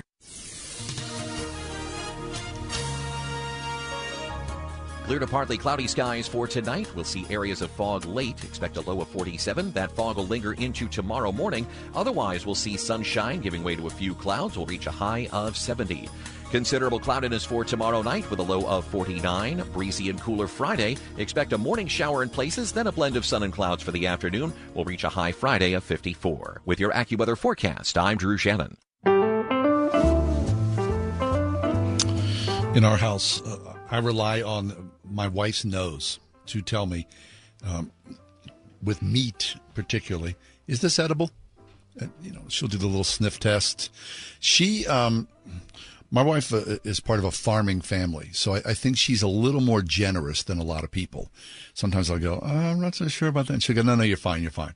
And apparently, it's it's it's been fine because I've I'm not yet passed away from uh, food poisoning. But but I say all that because um, there's something on, on food packaging, uh, best before labels, which apparently has uh, come under scrutiny because manufacturers have used this label for decades to estimate what they call uh, peak freshness. And um, unlike use by labels, which are found on perishable foods like milk or, or meat, labels, uh, those best before labels, have nothing to do with safety, and they may encourage consumers to throw away food that's perfectly fine to eat. Uh, do you know that uh, the United States, uh, the United Nations estimates that 17% of global food production is wasted each year, and most of it comes from us, households in the United States, uh, because we, uh, raising our hand, we here in these 50 states, we throw away upwards of 40% of our food. It goes uneaten because we, what? We, let it sit in the in the crisper or we just we forget about it or we, we buy it and we're not interested in. 40% 40% of the food that we buy we throw in the in the dumpster. Or you know it's it's been said of course that your your um, your food waste uh, you know the garbage can eats better than millions and millions of people around the world. I don't know I I think this started a long time ago, right? I think corporations get anxious about lawsuits. I think this has to go back to legalities, right? So the, the lawyers all got together in rooms and said, yeah, if we put this date on it, then we'll ensure, and that way no one's going to get sick. So we have some, you know, sort of legal leg to stand on. I believe that that's probably most of what's happening here. And of course, we get spoiled. So, you know, no one wants an imperfect tomato or avocado, right? So the imperfect foods get pushed away. They go into the dumpster, and before you know it, it adds up to that 40% or more. I don't know. I think it's just what it is to be alive in America that we, you know, we get spoiled. Maybe we have to sort of adjust our, our idea of what, you know, healthy food is and want to hang in there. They should just make my wife go up and down the aisles and say, you're okay. You're not going to die. You should just eat this and everything's going to be okay. Uh, it's helped me. Anyway, we'll take a quick break. Come back. We've we talked to one pastor about goodness and holiness. Pastor Kurt Bjorklund from Orchard Hill, what your pastor needs now. That's next on the ride home. 101.5 WORD. In his brand new series called Clinging to Hope, Chuck Swindoll helps us understand how to respond when our bodies fail us. Are any of you sick? What do you do? If you're going to think biblically, let's let the Bible give us instruction on what to do. Don't miss the helpful messages coming ahead this week on Insight for Living. Tomorrow morning at 8 on 101.5 WORD. These are tough times for everyone, so dealing with your timeshare may not be your biggest concern. But when this passes, do you still want a lifetime of payments, fees, and commitments for a timeshare you were misled into buying? Hi, I'm Chuck McDowell, CEO and founder of Wesley Financial Group. Ten years ago, I started the timeshare cancellation industry by exposing the ugly truth about timeshares and giving folks the straight facts. I've been fighting the timeshare giants ever since, so no one knows this industry better than me and my team. Today, we have saved our clients an average of $65,000 in lifetime payments. Imagine putting those timeshare dollars back in your pocket. Give my office a call today. I guarantee if we take you as a client, we will cancel your timeshare or you'll pay nothing. Call Wesley Financial now for your free information kit. 800 969 1199. That's 800 969 1199. 800 969 1199. Wesley Financial Group is not a law firm. What if I told you you can save a baby's life for just $28? Well, it's true. Preborn is a ministry doing just that with the help of people like you by offering free ultrasound sessions to pregnant girls and women who otherwise might choose to end their pregnancy. We know that pregnant girls and women who can see their babies on ultrasound are far more likely to choose life. Your gift today can save babies' lives. Just $28 can give a mother the chance to see the truth of the baby that is growing inside her.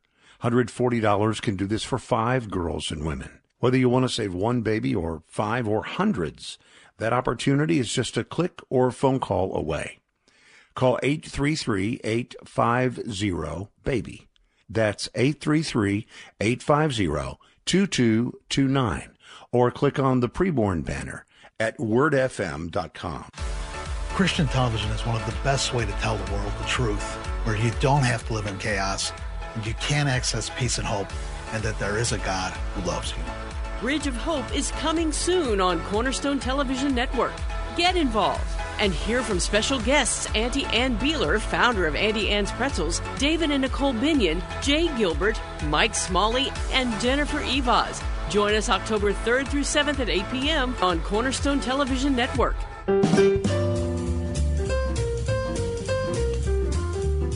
Kurt Bjorklund is with us. Kurt is the senior pastor at Orchard Hill Church.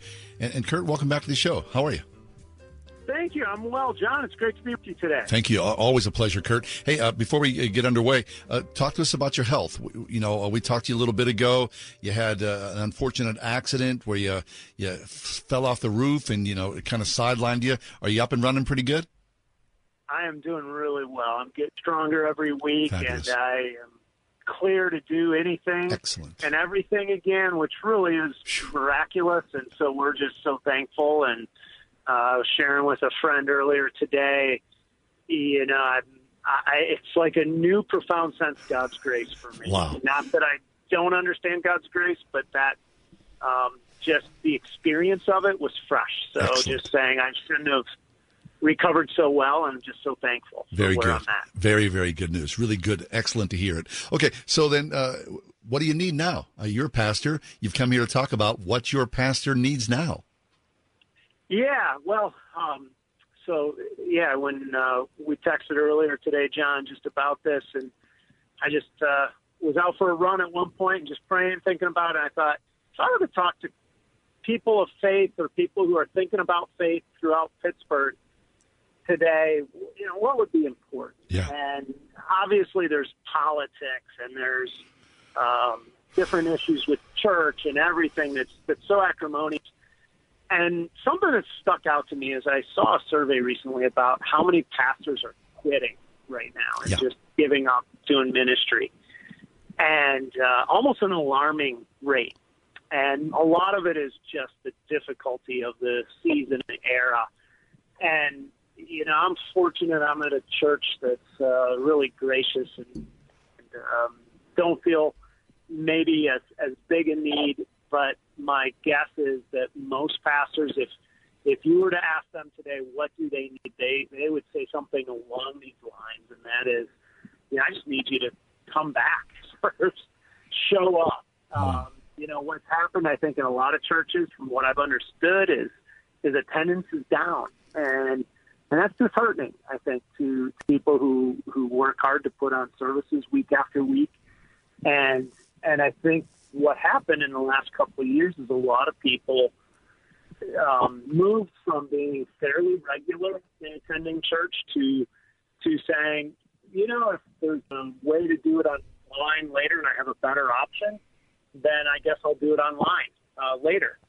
And and just simply making a commitment to being part of a church family and being there week in week out will encourage your pastor probably more than now. Yeah, and, and Kurt, I think what you just said, your church family, right? So if you belong to a church for any any number of time, you develop relationships in that church, right? They do become, especially if you've been there for years or decades, they become part of your family. So all of a sudden the pandemic came, people were zooming church which was fine for a while. It was kind of a novelty to sit there on the couch in your pajamas on Sunday and, you know, see church Zoom. But I, to be honest, I miss those guys that I uh, hung out with. You know, I miss, you know, before and after, and I miss my pastor as well. I wanted to see him and look him in the eye. The church family is a vital part of what it is to be a believer. Uh, without any doubt, and you know the, the the church brings things to us. We bring things to the church, but the church brings things to us as well. Um, certainly, the support, the accountability, the the um, sense of community, the opportunity to, to love on people in person, to say I'm bringing something to this, are all part of it. And so, so yeah, I just simply would would encourage you, and you know, if you haven't found a church home or have never had a church home maybe it's time to find one to say I was not intended to live in isolation and simply um, download the sermons I want to listen to. I was yeah. intended to be part of a community that experiences the Word of God together, that embodies it together, mm-hmm. and you can't do that remotely. And so, so yeah, just simply showing up is is, is the first thing. The second thing I, I would encourage is just, and and I've said this at, at Orchard Hill for years, but but decide to to be part of something that's going to help you grow and is going to be an experience of community.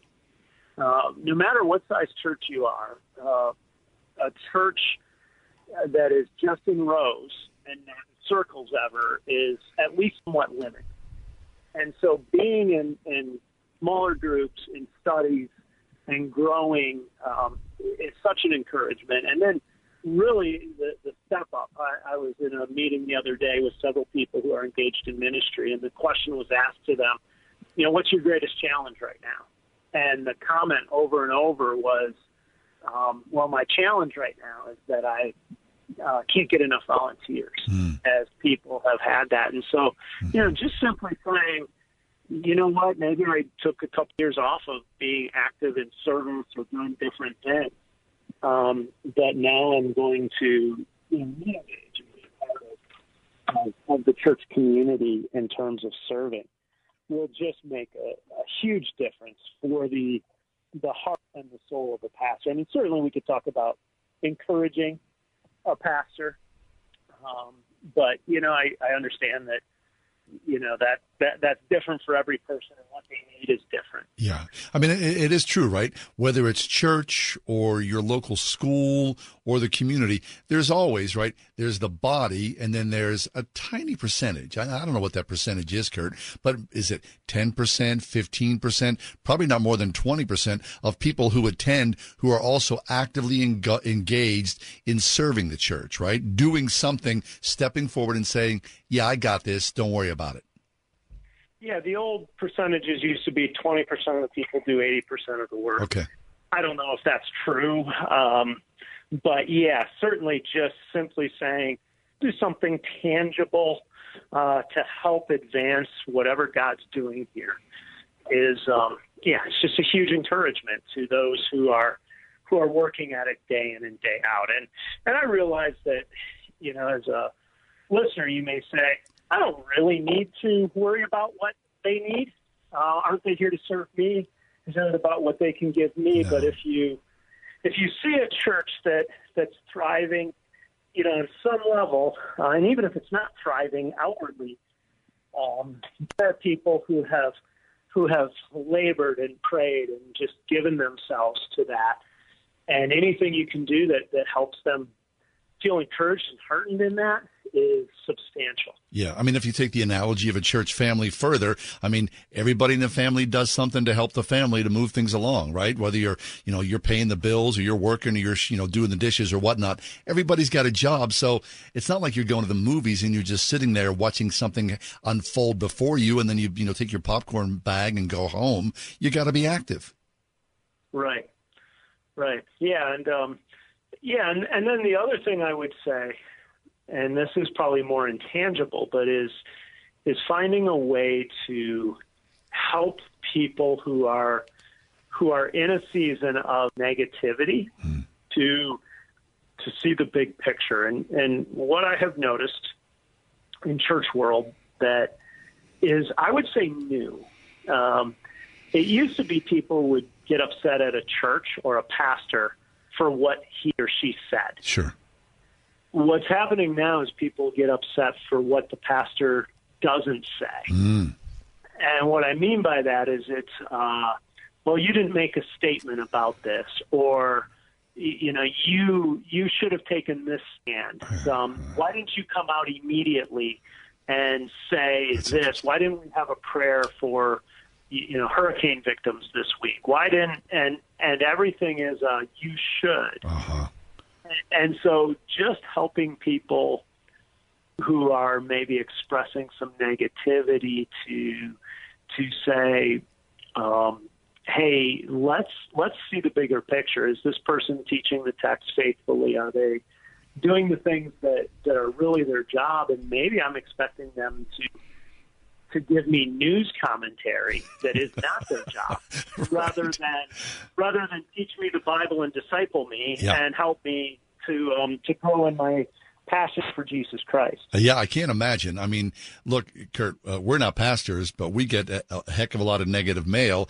I can only imagine what the pastor must get. I mean, uh, you got to be all things to all people, and that's not necessarily your job. Your job is to preach the gospel. Um, it's not like you're doing public service announcement or opining on uh, politics or you know what's happening in the neighborhood. Right. Well, and again, it's uh, I understand why why people want direction on those things. So sure, I'm not sure. saying that it's irrelevant, but but yeah, it's um, like I said, there's been just a change, I believe, in the overall tenor of what people want when they go to church. Of saying, I want you to reinforce what I believe, and and say something about it so that I hear it. Right. And so, yeah, anything that just helps a church rise above that and reinforces the pastor's real call, which is not to be a commentator on the news, but a herald of the message of Jesus Christ. Amen to that. Kurt, uh, okay. So, what does a pastor uh, need to hear right now? He needs people to show up, he needs people to help out, and he needs people to dampen the negativity in the church so the pastor can proclaim the gospel. Those are all very good things. Uh, Kurt, I hope all those things come your way in abundance. Thank you, John. Appreciate you uh, having me on today. Always a great pleasure, Kurt. Always. Orchard Hill Church. Check it out online or go in on Sunday morning. Be part of that church family. Reverend Kurt Bjorklund has joined us, senior pastor at Orchard Hill Church. We'll take a quick break. Be back in just a few. We are Pittsburgh's Christian Talk, and this is Word FM. Pumpkins, pumpkins, pumpkins, and more pumpkins. Pumpkins are what the Springhouse is thinking about this time of year. Hi, it's me, Marcia from the Springhouse, and we love sharing our farm with you during this beautiful time of year. We've got all kinds of fun planned for you and your family to be able to spend the whole day on our farm. pumpkin patch hay rides, a petting zoo, giant square bale stack and pipes for sliding, a hay maze and a corn maze, pumpkin picking right out of the field, old time games under a tent up on the hill, and lots more. And when you get hungry, of course, we have great eats inside too, with lots of pumpkin creations pumpkin pie, pumpkin cookies, pumpkin bread, pumpkin custard, and even pumpkin black bean chili. Every October Saturday features a family friendly meal, and October Sundays feature our 4 H hog roast with all the fixins. Plan to spend a memory making day on the farm at the Spring House in 84 PA. 724 228 3339 or springhousemarket.com. You're not who you were 25 years ago. Your life's more complex. People change, families change, and the law changes. This is Jay Hagerman of Abernathy and Hagerman, and a proper estate plan should keep up with those changes. That's why Abernathy and Hagerman presents free ongoing estate planning workshops with attorney Dan Reimer, someone who's really good at making complex concepts sound so simple, so you can protect what's yours and to ensure that your will is done. The next one's happening soon. For details and to attend, visit a-h.law. Christian television is one of the best way to tell the world the truth, where you don't have to live in chaos, and you can access peace and hope, and that there is a God who loves you. Bridge of Hope is coming soon on Cornerstone Television Network. Get involved and hear from special guests Auntie Anne Beiler, founder of Auntie Anne's Pretzels, David and Nicole Binion, Jay Gilbert, Mike Smalley, and Jennifer Eivaz. Join us October 3rd through 7th at 8 p.m. on Cornerstone Television Network. Want to save big on new blinds? Blindster.com offers custom made blind shades and shutters shipped directly to you at prices less than big box retailers. Shop Blindster now and save 45% off any order. Just use code radio. Offer ends soon. Shop today. Blindster.com. In those days, ten men from all the nations will take hold of the garment of a Jew and say, We want to go with you, for we know that God is with you. Join Messianic Jewish evangelist Rabbi Kirt Schneider as he shares authentic teaching from the Old and New Testaments, unfolding revelation today for your brighter tomorrow on Discovering the Jewish Jesus. Monday through Friday at 1.30 p.m. here on 101.5 Word FM. Ask Alexa to play the word Pittsburgh to hear us there. We're on your Google speaker too, plus iHeart, TuneIn, and on Audacy. 101.5 WORDFM, Pittsburgh. It's kind of funny how we see ourselves, isn't it? How we see ourselves is often not accurate. I'll tell you a quick story. I was just thinking about this because Dean Weaver brought this up. Dean Weaver was saying, you know, it, don't be upset with me, but I, I was watching an episode of uh, The Sopranos, and uh, you know, he talked about uh, Tony Soprano, which which made me think about James Gandolfini. Uh, and I'm not saying this as a as a point of you know uh, pride or anything like that, but uh, when I was in New York, and for many years after, James Gandolfini was a good friend of mine, and uh, I, I was surprised as anybody, as especially as James was, at his seemingly overnight stardom. And, a quick story because. Uh, you know, when you're in a class, when you're like, you know, when you're an actor or wh- whether you're in anything in, in, performance, you're always kind of measuring yourself. It's just something you just, you just can't help but not do, right? You see yourself if you're invested in, you know, your, your, who you are as that person, that product, whether you're a painter or a dancer, or an actor, anything in performance, you, you can't help but not see yourself and look around you and go, how do I measure up? So th- this was back in the you know uh, the mid '80s, I believe, yeah, 1985 or '86, somewhere in that ballpark. I was in a small class, and um, uh, we met uh, between 9th and 10th on 42nd Street. And when you signed up for this class, you had to you had to say, "I, I will um, show up faithfully two days a week for the next two years for this class." And um, I think the class started out, maybe there were like uh, 25 people, and then quickly it narrowed down to there were about 18 of us, I think, who went through the whole process. And James was one of those guys.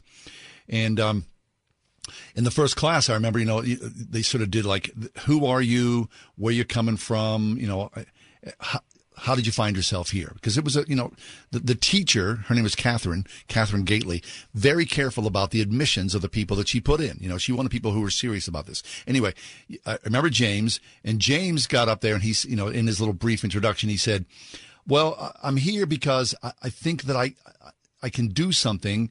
I like the idea, uh, uh, if I remember correctly, I like the idea of being a storyteller.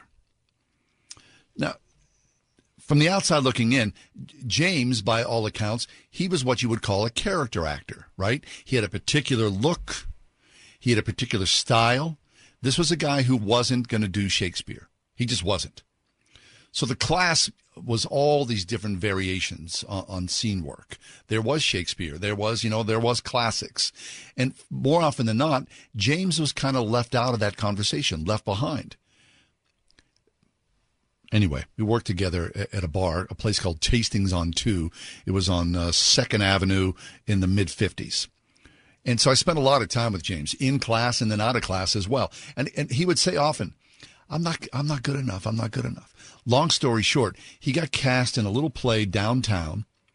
And uh, Melissa Gilbert, who was a Little House on the Prairie, she, her husband at the time, this guy named Bo Brinkman, he was directing this play. And, um, and I went and saw this play. It was like in a storefront theater, maybe 50 seats. It wasn't great, but James was in it.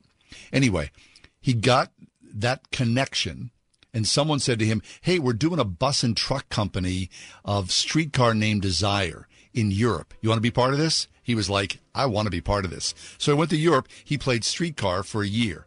He came back from Europe. They were doing the Broadway production of Streetcar. He got cast in that, and boom, all of a sudden it took off. So I would see James. We would, he would come to Pittsburgh occasionally to do a film, and I would say, "What do you think? Are you good enough now?" And he'd say, Well, maybe I am. Today I am. It just goes to show you, right? How you see yourself and how other people see yourself, so diametrically opposed oftentimes. Anyway, a short story from the past. The Ride Home with John and Kathy, a production of Salem Media Group. This is Carol Platt Liebau for Townhall.com. This week marked the first Monday in October and thus the opening of the Supreme Court. This term. Three star general Michael J. Flynn, head of the Pentagon Intelligence Agency, knew all the government's dirty secrets. He was one of the most respected generals in the military. Flynn knew what the intel world had been up to, he understood its funding. He ordered the first audit of the use of contractors. This set off alarm bells. The explosive new documentary, Flynn, Deliver the Truth, Whatever the Cost, uncovers the facts behind this scandal. Flynn told the truth. He was the most dangerous person for Donald Trump to hire. I find out the worst enemy that I'm going to face in my life is right here in America. They took my assessment and they wanted me to change it. And I was like, I'm not changing it. They had to get rid of Flynn with in depth interviews, archival footage, and never before seen personal records of the man behind the headlines. I just felt like I was drowning. Flynn, deliver the truth, whatever the cost. Available now. Watch it today. Go to salemnow.com. Salemnow.com.